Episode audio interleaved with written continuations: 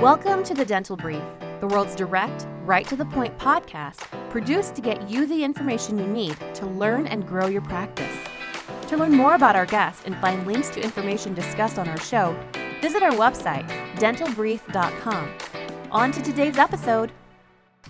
Hello, everyone. Welcome to another episode of the Dental Brief. Today, I have with us a very special guest uh, from Southern California. Say hello, Dr. Jackson. Hello.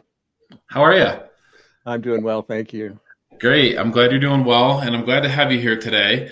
Um, why don't you kind of give our users a little bit of background? Tell them how you got into dentistry yourself, um, and then we'll we'll go more specifically how you got into teledentistry.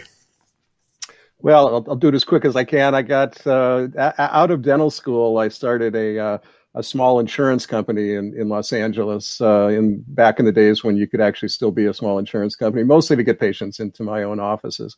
Um, and uh, uh, the big guys decided to get into the same kind of uh, of uh, insurance that I was doing, and uh, I got acquired by um, by Prudential at the time, who's they're Aetna now.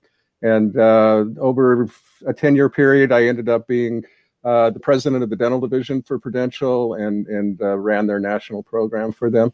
Uh, when Blue Cross of California went public uh, as WellPoint, uh, they hired me to. They needed somebody to run a national program for them too. So, moving back to California, and and I worked for them for about ten years. When the dot com boom hit, I started a company called Dental Connect, which was the first real time uh, claims clearinghouse uh, between dental offices and uh, using the uh, internet, of course, uh, to submit claims uh, to, to, payers from dental offices to payers.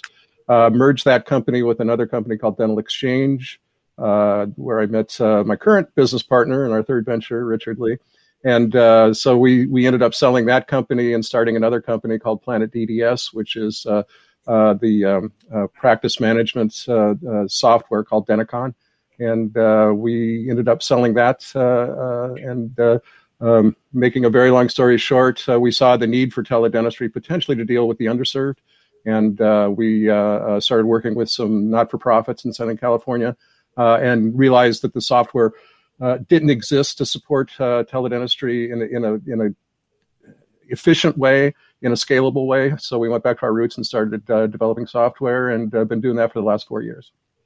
That's uh, fantastic. I mean, you obviously have a, quite the history of helping dentists uh, build better businesses and make processes uh, and uh, so- solutions to those processes uh, just outstanding. Um, so let's talk a little bit about uh, challenges and, and, problems that you're seeing dentists face. And I know we talked a little bit that you know communication is an issue. How's teledentistry um, going to help improve communication and make the lives of dentists uh, easier and better.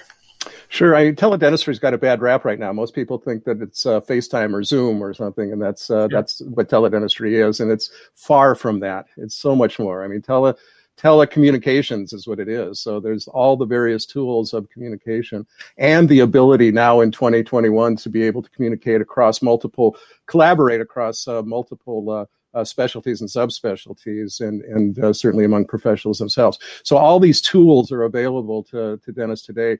Very few of them are taking advantage of it. So so I would say if there's an error out there or a problem, I would say it's it's it's one of omission rather than one of commission. So people, eh, most dentists just don't understand how much better they they could enhance their patient relationship, probably eh, simultaneously increasing their revenues, but but just in, in increasing patient engagement, increasing the ability to collaborate uh, across uh, specialties, collaborate among study clubs, collaborate however. Those tools are out there now. And you have to have the ability because of this, this potential flood of, of, of information that's being, uh, uh, that's going on, multiple people through multiple tools. It could be video, could be chat, could be uh, text, could be emails. All need to be brought together into a common record that everybody can view and see what the communications with the patient or among other professionals could be. So that stuff is out there now. Uh, but the primary mode of communication in the dental world is still the telephone. so, so uh, you know, it's slowly waking up. Uh, the industry's slowly waking up, but I think that uh, uh, you're going to see a burst of that. Uh, we we hope in the near future. Sure, and adoption rates on new technology and new ways of doing life and doing business typically are pretty slow for people to adopt. I know when um, you know, when COVID first hit and a lot of practices nationally were shut down, I know our phones were bringing off the hook with dentists, you know, asking questions about teledentistry and how they can get connected and what can they do. And all of a sudden I can use all these tools and what have you. And I think a lot of them implement, implemented them out of just pure survival, maybe even somewhat panic, but never really took advantage of them. So the taste that they have in their mouth about teledentistry is just based on that short window that was a month or two of, you know, maybe even three months when they were shut down. So um, tell me, what are some of the myths out there, some of the, the falsehoods or myths that dentists have uh, about teledentistry? Well, you just hit it, and that that is is that it's nothing more than video conferencing. And so, if I use FaceTime, if I use Zoom, if I use GoToMeeting, I'm doing teledentistry, and and that's so far from what it is. That uh, reminds me of uh, uh, a story when my mother was still alive. She lived in this very nice retirement village, and uh, uh, a friend of hers, when I came visiting once, asked me to help him use this new thing called an iPhone. And uh, so, you know, he handed it to me, and I uh, was going to help set him up. And I turned it over, and on the back was a, uh, a, a taped on piece of paper with all the telephone numbers that he typically would call. So that's so he was he was using the tool uh, not at all. He was using it as a telephone, and his directory was on the uh, the piece of paper on the back, and which right. is very cute. But that's what I see dentists using. Dentists' thought of teledentistry right now is is that they're they're they're thinking of it in such a one dimensional way. How do I extend what I used to do and just add a picture of somebody in front of me? And it's just so much more than that. And and unfortunately, the time that you described uh, everybody ran out to get something. And of course, the HIPAA regulations were, were re- relaxed, uh, to say the least. And so it, security wasn't an issue. So what did everybody look for? Well, if they didn't really know what teledentistry was, why not go with something free? Which is exactly what happened. And then a lot of the competitors in the industry, we chose not to, but a lot of the competitors then began to match with, you know, three free months and so on and so forth. They, they literally took the industry backwards. Uh, so, so what happened in those in those uh, uh, three month period was uh, really detrimental to the industry. I think. Again, assuming that there's a bright future for these communication tools going forward, it's too bad that uh, uh, the taste that everybody got was just I need to have something that gives me a video conference and I can do it for free. It, again, they've just missed so much of it, and I think that's the biggest challenge we face today. Yeah, it's it's amazing how we all, you know, and when I say we, I mean humans you know, we'll jump on those free offers. And then when something doesn't work out, we get this mindset They go, Hey, it was when it was free, I tried it.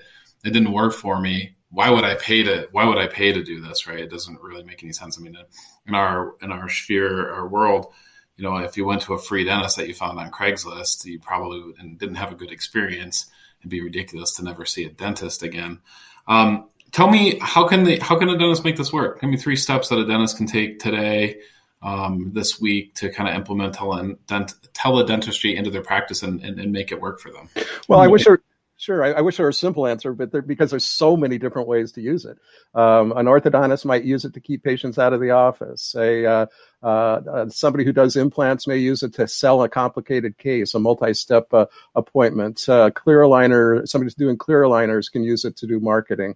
Uh, so again, it just depends on on how they want to use it. We also have uh, the equivalent of a, uh, um, a secure LinkedIn, if you will, a collaboration network uh, that uh, people can join. It's, it's, it doesn't even cost anything to where they can share records uh, behind the scenes. There's a transaction cost, but they can share records securely behind a secure firewall. And uh, they can create their own study groups. They can create, create their own collaboration groups. Uh, specialists can create their own uh, uh, Uh, uh, groups of their referrers, perhaps uh, medical dental integration, uh, so that you bring in uh, you can bring in physicians into your network. So maybe I've got a group that's for my chronically ill patients that I can share records with. It doesn't have to be a video conference. It could just be a simple sharing of records and a notification that a record is waiting if somebody wants to view it or comment on it or annotate it.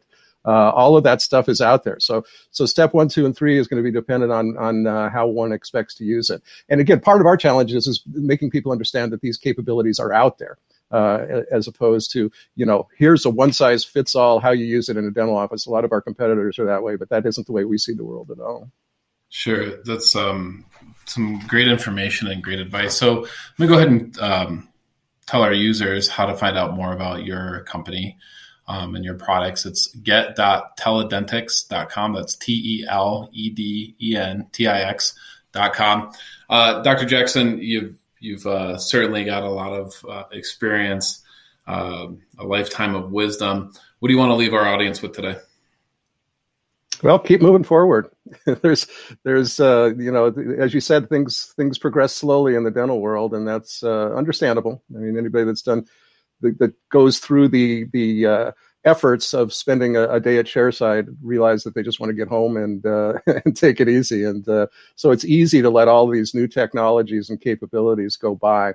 Um, so I, I, would say just you know keep on learning. Don't uh, don't get too focused on uh, you know the day to day practice and day to day production numbers, but look uh, look forward and see what's uh, what's out there that can help not only you but your patients and and your uh, your peers to do a better job. Dr. Jackson, thank you so much for coming on today. We appreciate you. You're welcome. Thank you for joining us on today's episode. Did you know you can weigh in on today's topic on Facebook? Search the Dental Brief on Facebook or visit our website, dentalbrief.com, and just follow the link. We look forward to having you join us again on another episode of the Dental Brief.